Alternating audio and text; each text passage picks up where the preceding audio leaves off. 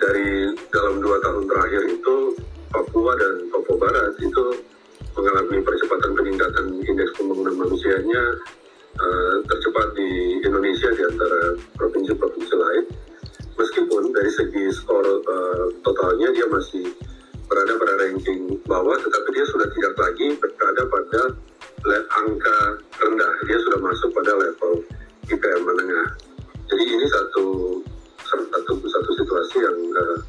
Karena ini menjadi sangat penting sekali karena di dalamnya ada tentu ada ada indikator-indikator yang berkaitan dengan kesehatan dan pendidikan ya angka harapan hidup kemudian uh, angka kematian ibu dan anak kemudian angka putra aksara dan lain-lain yang mengalami uh, perbaikan.